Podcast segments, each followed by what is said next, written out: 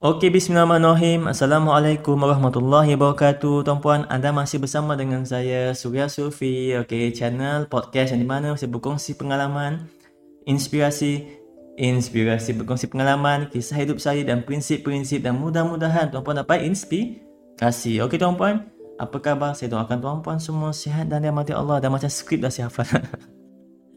Okey, tuan-puan. Hari ini kan saya nak kongsikan satu prinsip yang berjudul gunakan masa sebaik mungkin. Yep, sudahkah saya cerita pada tuan-puan sekalian yang daripada kecil lagi kan saya sudah biasakan dengan membaca buku-buku motivasi barat. Mungkin saya dah cerita kot.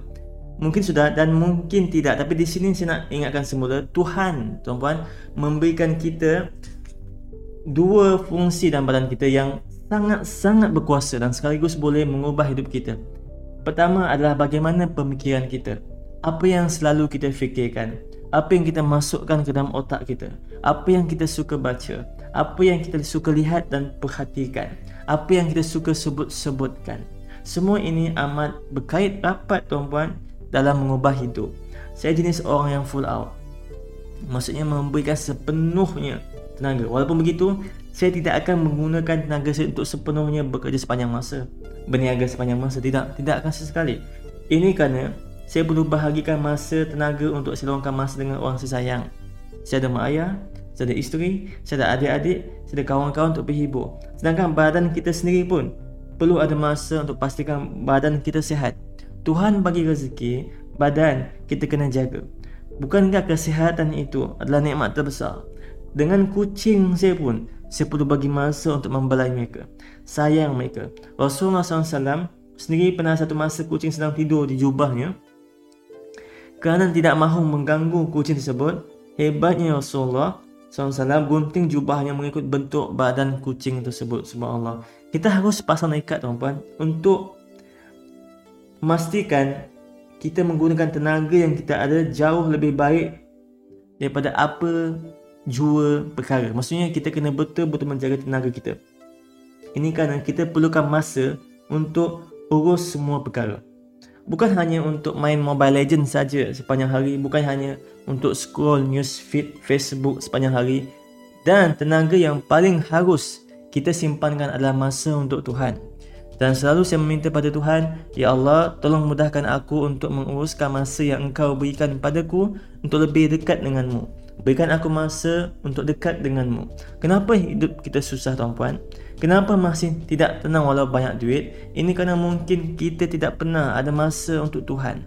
Bila kita tidak ada masa untuk Tuhan, jangan rasa hairan jika Tuhan sendiri tidak ada masa untuk kita. Allah Akbar. Harap tak macam tu eh. Bila kita mencari masa untuk Tuhan, Tuhan akan menjadikan seluruh masa di dunia tunduk pada kita. Bahkan melutut di depan kita dunia itu sendiri. Jadi, Tuhan sudah jawab iaitu gunakan sebaiknya solat lima waktu kita dan bangun malam, bangun tahajud.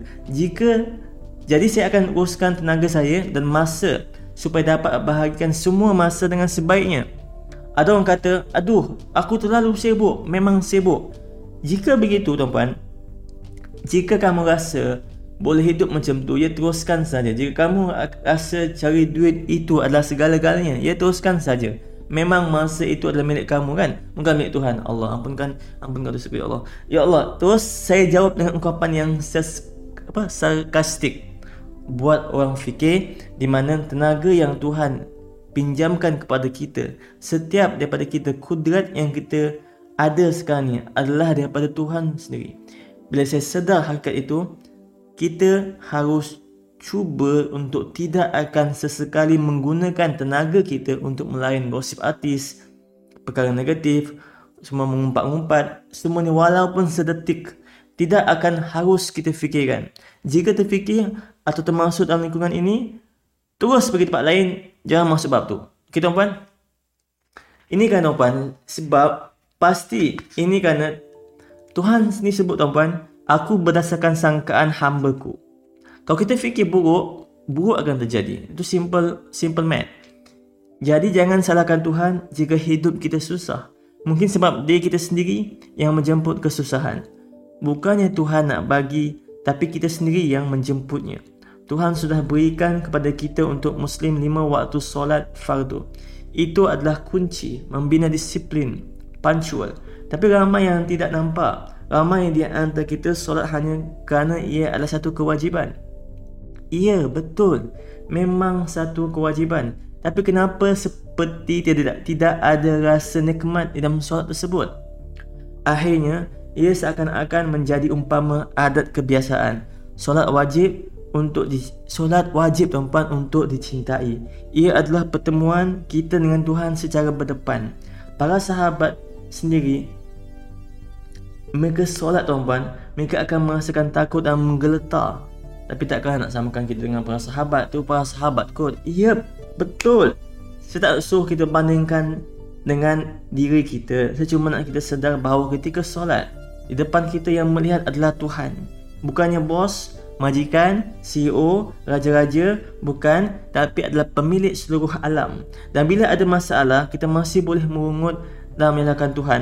Tapi yang hairannya, sedangkan kita jenis orang sentiasa menjaga solat. Kenapa eh?